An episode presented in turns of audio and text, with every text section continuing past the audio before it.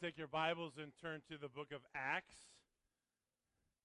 I'm telling you, there are some days the devil's in the system. I don't know. It's one of those days. Just is what it is. Um, book of Acts, chapter 15.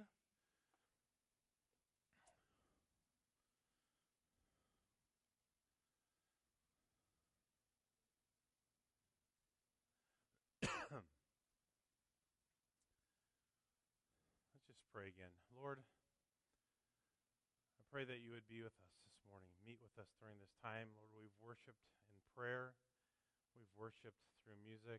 And Lord, I pray that you'd help us now to worship through your word. Lord, you told us that your word of, would never return void. And so, Lord, we're claiming that today, Lord, that your word is going to teach us what we need to know this day. And Lord, I pray that you'd help us to apply it as we go our separate ways at the end. But Lord, I pray that you would meet with us, Lord. Lord, speak to our hearts. Pray in Jesus' name. Amen. Acts chapter 15, we're going to be looking at verses 36 through 41. And uh, we've been working our way, for those of you that are visiting with us today, we've been working our way through the book of Acts. And uh, just kind of chapter by chapter, text by text, learning what God wants us to learn from the stories that we're reading, from the scriptures that we're reading. And uh, this morning is an interesting subject. It's one that I've had many discussions over with other fellow pastors over the years. And, well, as Johnny Hunt says, you have the right to be wrong. And so uh, it's just my opinion on this one, that, and you'll find out in just a moment why I say that. Um, but this happens to be a, a, a text that deals with division between two brothers. And I know that if you're sitting here this morning, you've never had division with another brother in Christ, ever. I know that, right? There we go. Yeah, i assume that everyone has had a little bit of division. And, uh, but God's word is clear on, on some things and how we handle that. Um, so I just, I wasn't sure what to title this message this morning. I'm like, I have like 10 different titles and none of them are probably um, good. So I just said, well, hopefully God's glorified in the end. God, God be glorified in the end. That's what I titled it. So there are times when two or more people that are well respected have differing opinions.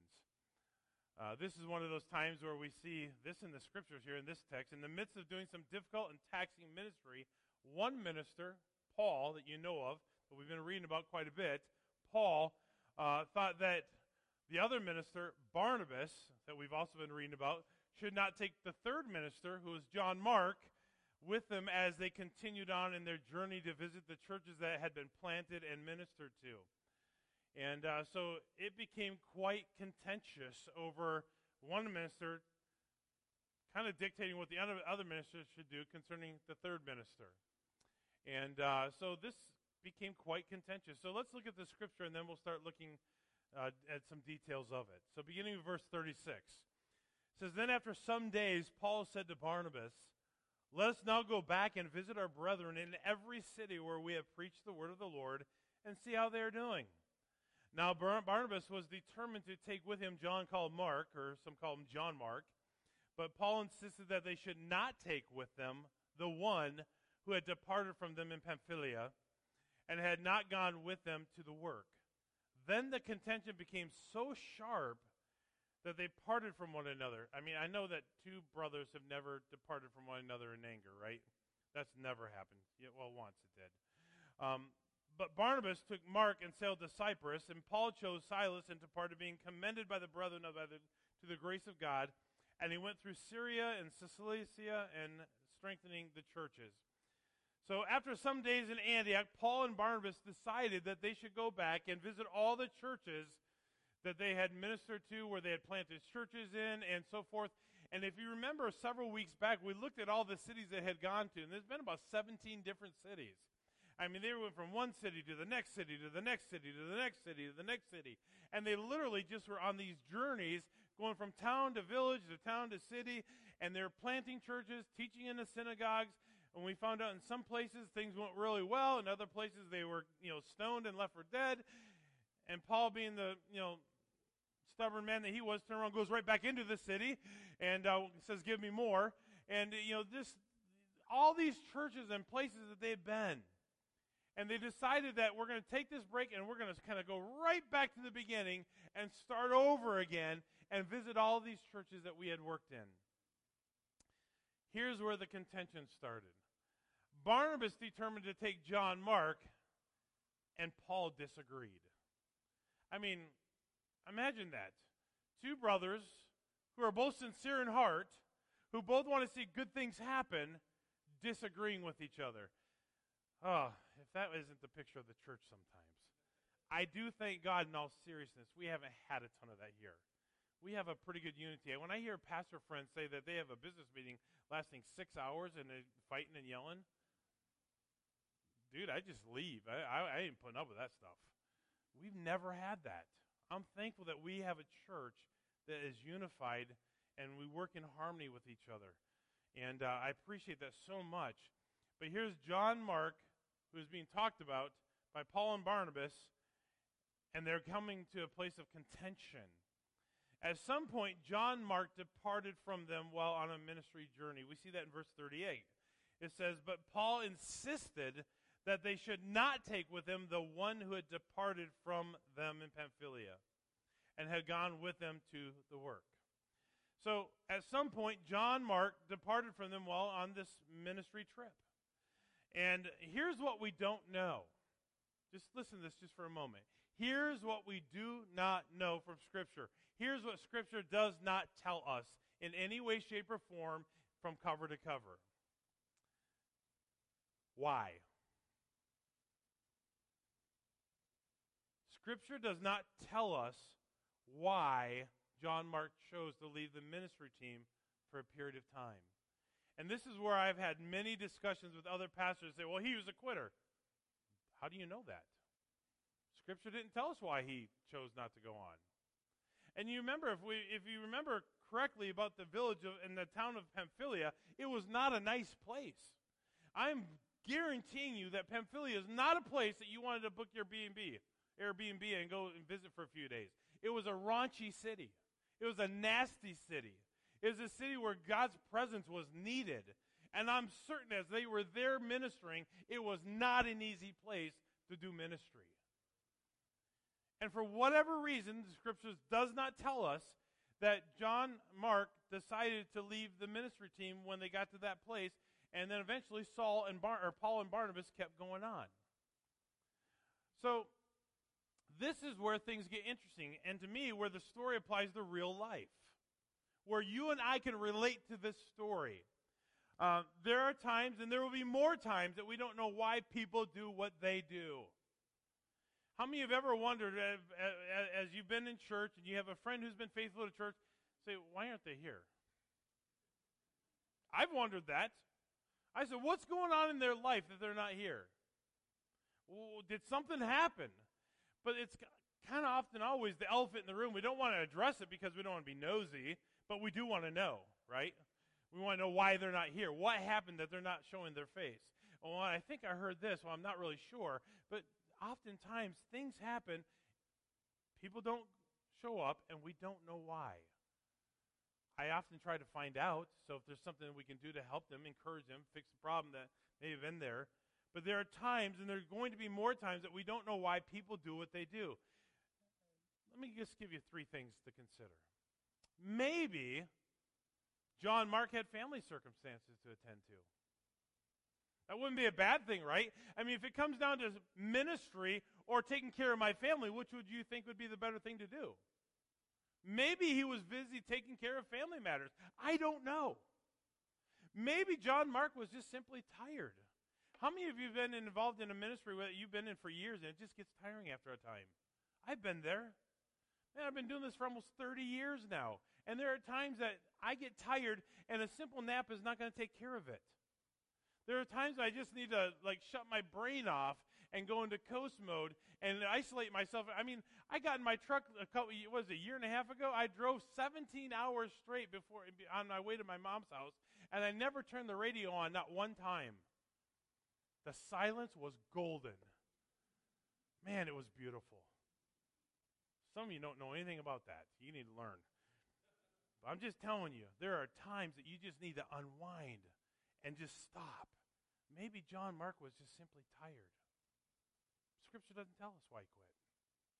Maybe John Mark had other ministry objectives to complete. Maybe he never really quit the ministry. He just quit that team, and maybe he was staying there to do other ministry objectives.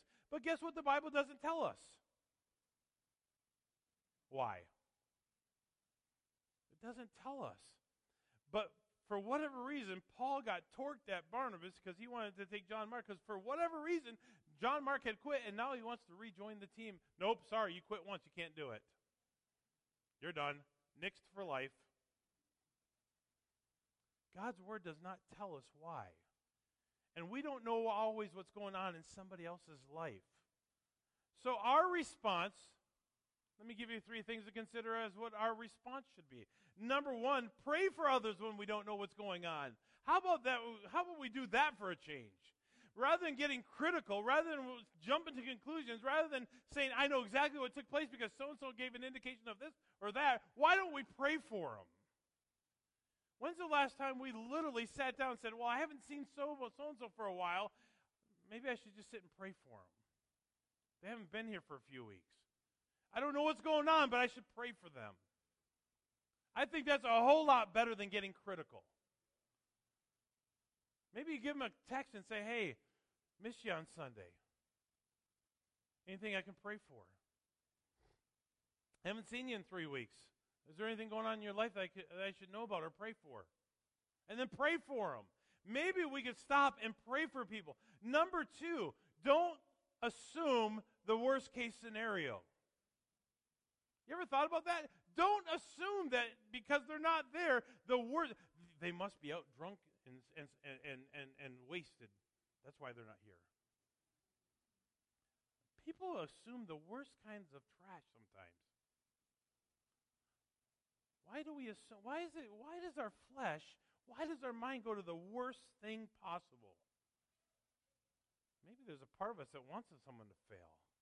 Maybe there's a part of us that we want to you know, get the dirt on somebody so we have so, so we can justify our own sinfulness. I don't know. But number one, pray for them when you don't know what's going on. Number two, don't assume the worst case scenario. And number three, and I think this is probably the most important thing, be willing to give us another second, third, 24th chance. Right? How many times have you sinned against a holy God and he says, I forgive you? How many times? Have you been a beneficiary of his mercy and his grace and his forgiveness and his long suffering? Where he's been patient with you as you chose to do something different than what he had for you. So, why would we expect a great and holy and righteous and awesome God to do that for me, but I'm unwilling to do it for someone else? Do you realize that there are cardinal sins that only, only, only, well, not, not, I don't even know if God can forgive them. How many times in the world in, in our lifetime we say, "Well, God forgives every sin except for divorce." That's that's that's one that God doesn't forgive, right? Yeah, we don't we, we, we say one thing but we treat it completely different. Or how about grace when it comes to somebody who got caught in a, in adultery or an affair or involved in a sin that we think is just egregious? God forgives those too. Do we say we just forget it? No.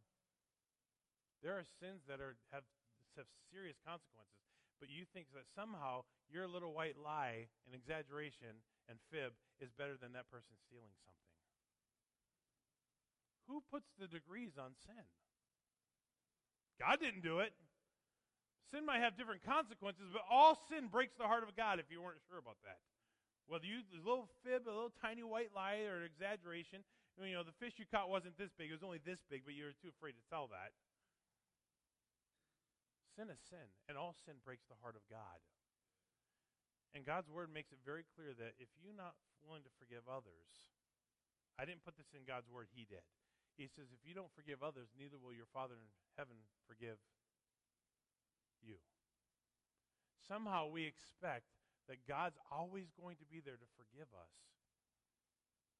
But we withhold forgiveness from others because we think that their sin is just too great or too hard to handle or affected too many people. Sin is sin. All sin breaks the heart of God, and all sin is forgivable. So be willing to give a second, third, 25th chance rather than assuming the worst. But here's what happened. So we know that maybe John had family circumstances. Maybe he was tired. Maybe he was attending to other areas of ministry.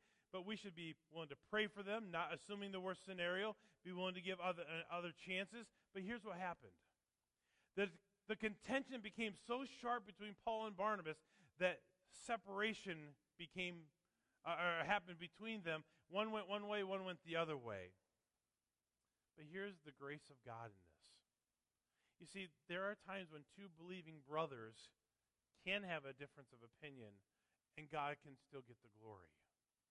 You see, the churches nonetheless were strengthened. How do I know that? Look at verse 40. It says, But Paul chose Silas and departed, being commended by the brethren to the grace of God. Look at verse 41. And he went through Syria and Cilicia, strengthening the churches. The churches will st- still be strengthened. You see, I don't have to have my way and you don't have to have your way. God can still work and get the glory in the end. Here's what I know. Say, before I get so harsh on Paul, before I just look at Paul as just being a big meanie, here's what I believe. I believe with all my heart that Paul had a sincere heart. He did. I think he really wanted what was best for the ministry. How do I know that? Romans chapter 15, verse 20 says, and so I've made it my aim to preach the gospel, not where Christ was named, lest I should build on another man's foundation. I believe that Paul, in all his heart, wanted to see the gospel go forth, and he felt the best way to do that was for him and Barnabas to stay together for a while and not let John Mark join the team. But for whatever reason, separation came. They both went separate ways, and God still worked. In 1 Corinthians chapter 9 verse 16 says, "For if I preach the gospel, I have nothing to boast of, for if necessity is laid upon me, yes, woe is me if I do not preach the gospel." Paul looked at the gospel as being so important that I got to just keep doing it. He was faithful to the Great Commission that we see in Matthew 28, 19, and 20 to go into all the world. He was doing that. And I think Paul, in all sincerity, he wanted the team to be as effective as possible to get the gospel going out. And I think sometimes, how important is the gospel going out to us? I debated all night whether I should say something. I'm going to say something. Oh, my wife is saying, Oh, Lord Jesus. Some of you all didn't show up last week, not one time. Shame on you. Not one time. I don't I'm not a huge fan of Andy Stanley. But I know one thing he said I believe in. And he said this. He said, if you won't share the gospel, at least get him here so I can. We had a whole week of opportunity to hear stories of how God changes lives. You didn't have to open your mouth and say, hey, you want to come to church with me tonight? We're going to hear some cool stories. You have an opportunity. It doesn't get any easier. You don't have to go to Jerusalem Baptist Bible College. You don't need to go to Cilicia, you know, Bible Institute. You don't. All you have to do is simply say, "This is how God changed my life." Seven people trusted in Jesus last week. I think that's a drop in the bucket of what could have happened. I really do believe that. Folks, we have got to get urgent about the gospel. Does anyone have a day and time when Jesus is going to come back and return? Anyone, anyone know that? I mean, the one that thought he had died, um, he's gone. Far as I know, none of us know. And here's the other thing none of us knows. You don't know the day nor the hour that you're going to die. We don't wake up in the morning and say, Whoo, good day to get an accident. Woo! Think I'll die today. No. That's crazy. Yes, that's crazy. As crazy as we don't know when Jesus is going to return.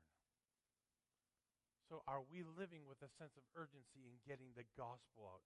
Paul says, For if I preach the gospel, I have nothing to boast of, and necessity is laid upon me. But woe is me if I do not preach the gospel.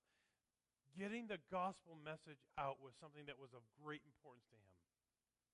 Is that of importance to us? The most simple, easiest way to share the gospel is to simply tell someone else what has happened to you. We have a story. If God's changed your life, let someone else know about it. We had an opportunity last week every night. Take the opportunities that you have to get the gospel out. Here's what I know about Paul Paul not only had a burden for the gospel to get out, he also had a burden to see these churches growing and maturing. He felt a responsibility to make sure that they were continuing to be grounded in their faith. And he was concerned. How do I know that? Philippians 1 8 says, For God is my witness, how greatly I long for you all with the affection of Jesus Christ. He goes, I long for you. He goes, I long for you. That you might know Jesus. Who's it that we long for? I've asked this question before. How many of you have a neighbor, friend, coworker, relative, loved one, not so loved one that needs Jesus? Do you long for them to know Jesus? Do you pray for them? Are you trying to be proactive in creating an opportunity for them to hear the gospel message? 1 Thessalonians 2.17 says, But we, brethren, having been taken away from you for a short time in presence, not in heart, endeavored more eagerly to see you face with great face to face with great desire. He says, I long to see these people. Why? Because he invested in them. He he ministered to them. He wanted them to know Jesus, and he wanted, he goes, I, I'm eager to see you again, to make sure that you're okay, to make sure that you're growing, to make sure that you're still good. 1 Corinthians 4 14 through 16. I do not write these things to shame you, but as my beloved children, I warn you, for though you might have 10,000 instructors in Christ, yet you do not have many fathers. For in Christ Jesus I have begotten you through the gospel. Therefore I urge you to imitate me. Paul was saying to them, he goes, Listen, you can have 10,000 people teaching you. But the responsibility I feel towards you is that I am your spiritual father. I have shared the gospel with you. You have come to know Jesus. And I, in, in, that way, he goes, I, I feel a responsibility over you as a father in the faith. And then he says, Therefore, I urge you to imitate me. Oh boy. How many of us can really say that? I, I don't know that I could say it fully.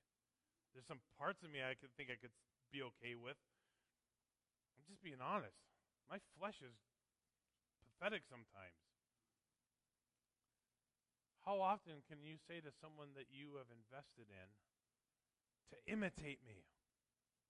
Do what I'm doing. Say what I'm saying. Be like me. Man, when I was a kid growing up, and I'll still say it to this day, there was no greater than Michael Jordan. I mean, every season we had to watch Hoosiers and, and Michael Jordan's Come Fly With Me before basketball season, right? I mean, you got to get that motivation going. You got to get the game on. Be like Mike. Everyone had T-shirts. Be like Mike. And if you're really cool, you had to have those black, red, and white, you know, Air Jordan shoes too, so you could really be like Mike. Anybody had a pair of those? Some of you are shaking your head. Yeah, I had a pair of those. I remember one day I was in eighth grade. I kid you not. I was sitting there reading my Matthew Henry's commentaries and laying on my bed, and I had my, my, my Michael Jordans on. And my mom walks in. She goes, "What are you doing?" I said, "I'm reading." She goes, "Why do you have your shoes on?" Because they were cool. Mike has them. I had the same pair that Michael Jordan played in. Man, I wish I had them back. They're probably worth a thousand bucks now if I never wore them. But you know, think about this. Who is it that you want to be like? Who is it that you want to be like? Bill Gates? CEO? I mean, somebody. I mean, I don't know. You want their money? You want their position? You want their power? I don't know.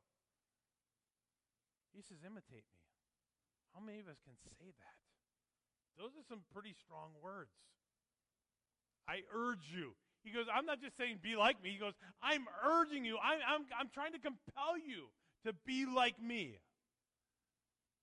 If we were to do that to the people in our sphere of influence, what would they be imitating? Ouch. I hear stories of what kids do in classrooms. Hear stories of what kids say in classrooms. You know why they say and do the things that they say and do? Because it's what they have observed in their homes. And I'm telling you, these kids today have observed a lot. But if our sphere of influence was imitating us, what would they be doing? Would they be reading their Bible? Would they be spending time in prayer? Would they be telling others about Jesus? Would they be inviting others to church because they know that's what you do? What would our sphere of influence be doing if they imitated us? And Paul says, therefore, I urge you, I'm trying to compel you, be like me, imitate me. That's some pretty strong words.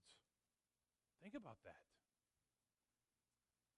Colossians 1 28 and 29 says, Him we preach, warning every man and teaching every man in all wisdom, that we may present every man perfect. That word perfect means mature in Christ Jesus.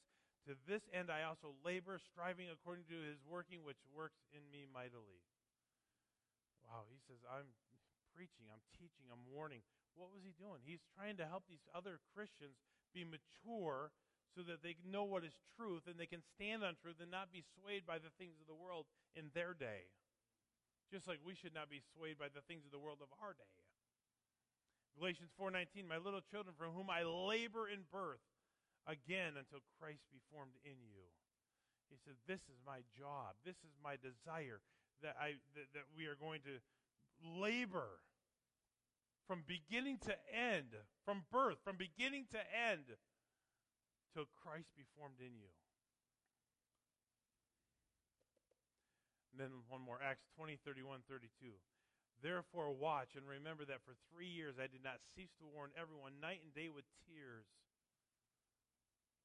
So now, brethren, I commend you to God and to the word of his grace, which is also able to build you up and give you an inheritance among all those who are sanctified.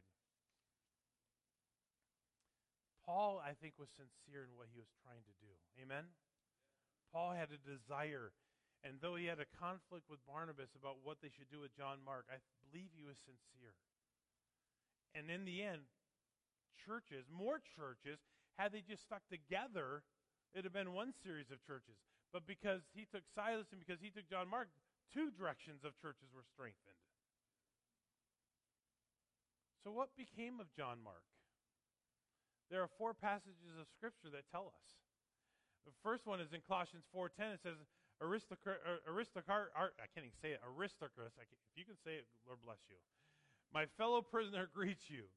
With Mark, the cousin of Barnabas, about whom you received instructions, if he comes to you, welcome him. He became a fellow minister. He is a co laborer, a valuable co laborer. And he says, Welcome him when he comes. Now remember, who is Barnabas? Barnabas, by name, meant what? Son of encouragement. He was an encourager. And he encouraged this man, that I won't try to pronounce his name, to welcome him as he came, as a co valuable co laborer. And again in Philemon 24, it says, As do Mark, Aristarchus, and Demas, Luke, my fellow laborers. Fellow laborer. You see, don't count somebody out who is who God is able to use. In 1 Peter 5 1, says, The elders who are among you I exhort, I who am a fellow elder and a witness of the sufferings of Christ, and also partake of the glory that will be revealed. He became a close minister to Peter. And you find his name later in that passage. That he was faithful.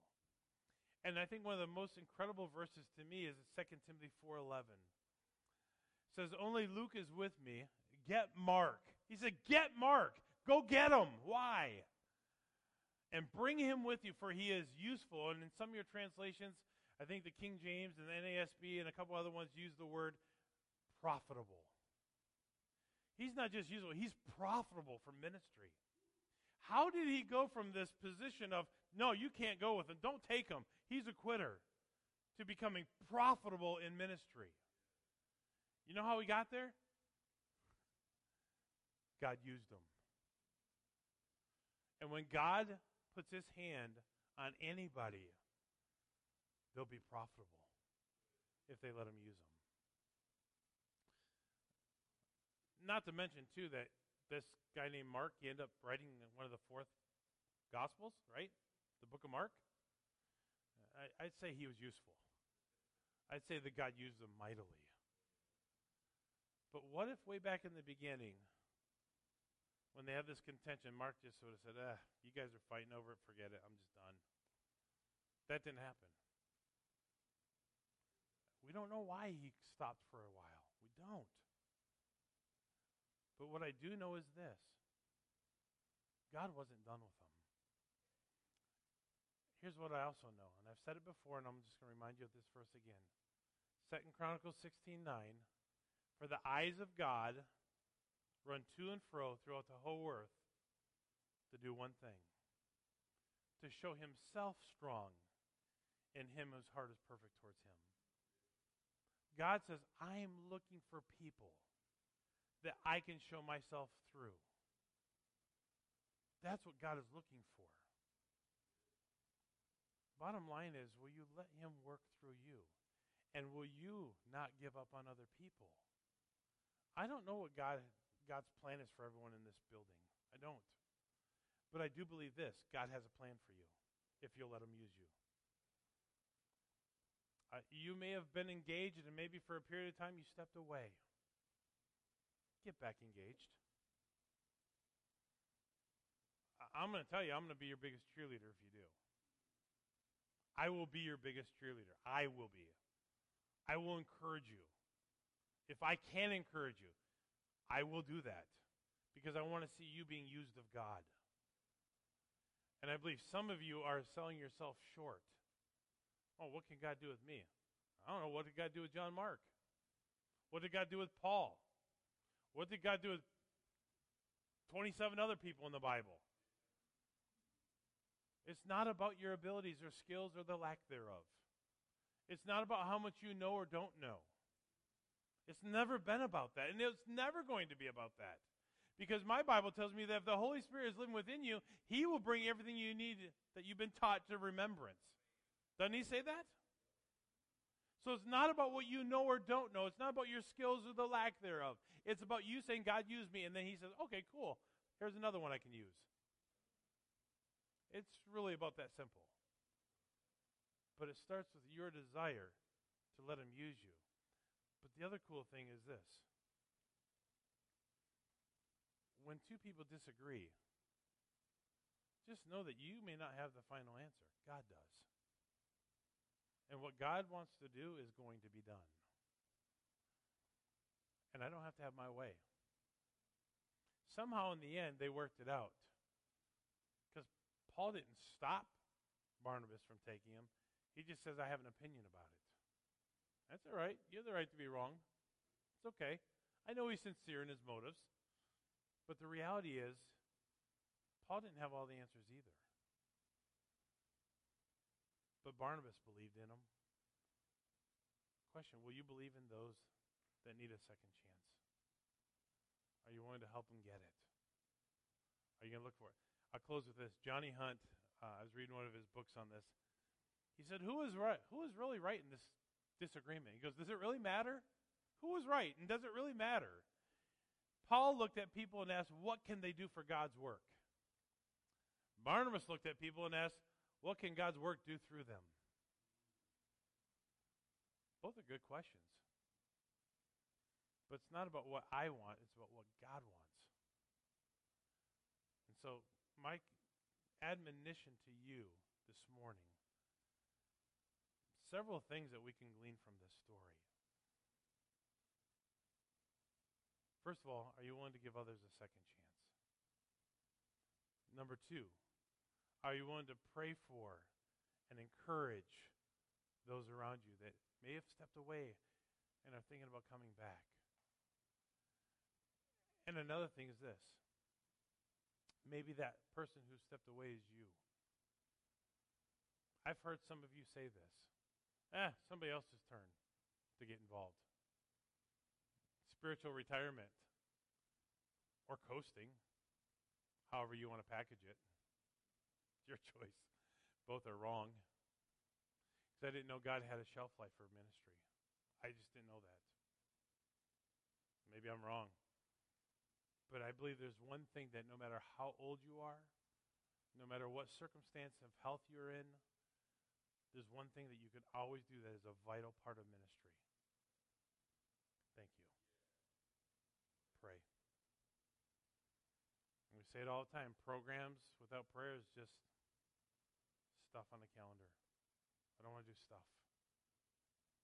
I don't have time for that, and neither do you. But some of you need to re engage. Some of you need to get back at it. Maybe you're like Barn, John Mark. Maybe for a while you took a break to deal with your family. Maybe for a while you had to tend to other things. Maybe for a while you've been doing this, but God says get back in it. Are you willing to do it? Because faith without works is what? it's dead. It mean, meaning it's not real.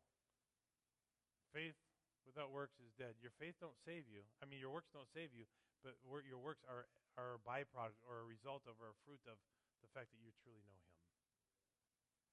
And if you're doing nothing, shame on you. That's just shame. You need to be serving.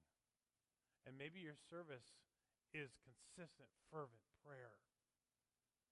Maybe it's coming here and praying over the ministries, being a part of something that's happening, something bigger than yourself. But you need to re engage. Lord, I do pray that you would work in hearts this morning. Lord, I pray that you'd help us, Lord, to truly get a picture of what and how we can apply this story. Lord, there are those who have kind of written off somebody who's been disengaged.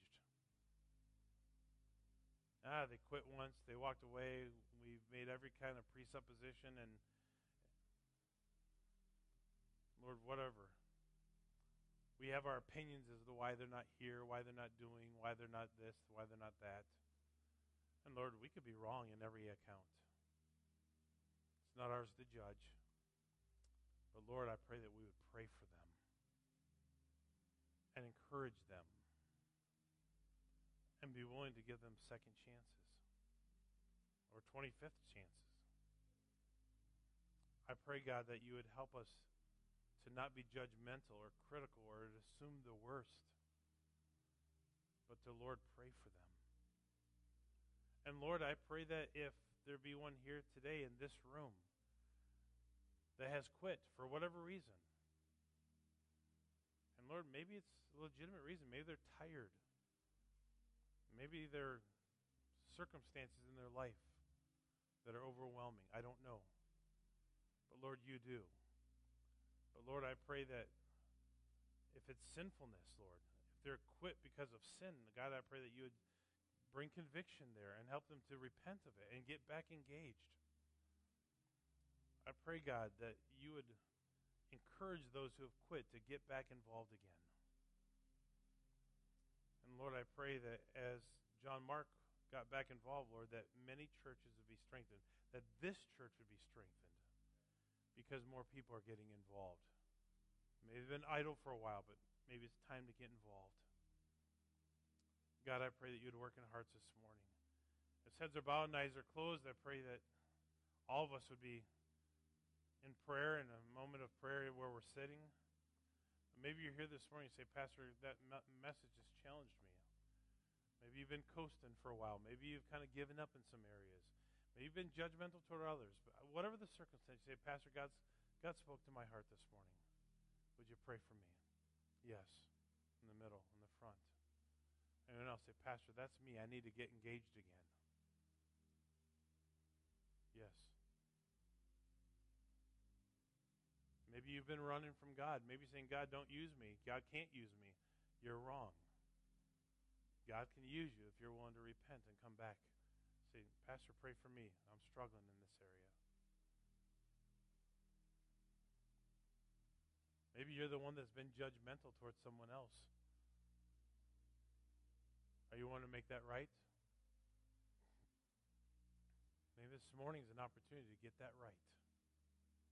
Ask for God's forgiveness. Say, Pastor, pray for me. I've been judgmental. Thank you for your honesty. Thank you. Take a moment right there where you're at. Right there where you're at. Say, God, forgive me for whatever it is that God has spoke to you about, whatever it is that you could relate to, God, work in my heart, change me. Help me to be the person that you want me to be.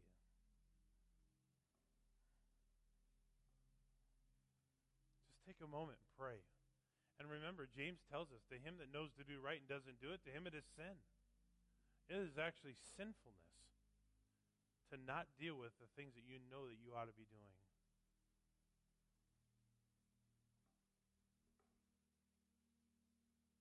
Lord Jesus, I pray that you be with each one who raised their hand, their heart towards you this morning. I ask, dear Father, Lord, that you would give them victory in the areas of their struggle, Lord, that they may see your hand at work in their life. I ask, dear Father, Lord, that you would have your will and your way. And Lord, that we would see many more people engage in ministry. Many more people, Lord, getting back involved many people, Lord, not being critical about what others are doing or not doing or how they're doing it. I ask, dear Father, that you'd work in all of our hearts, Lord, to draw us closer to you, to help us be more like your Son, Jesus. And we pray these things in Jesus' name.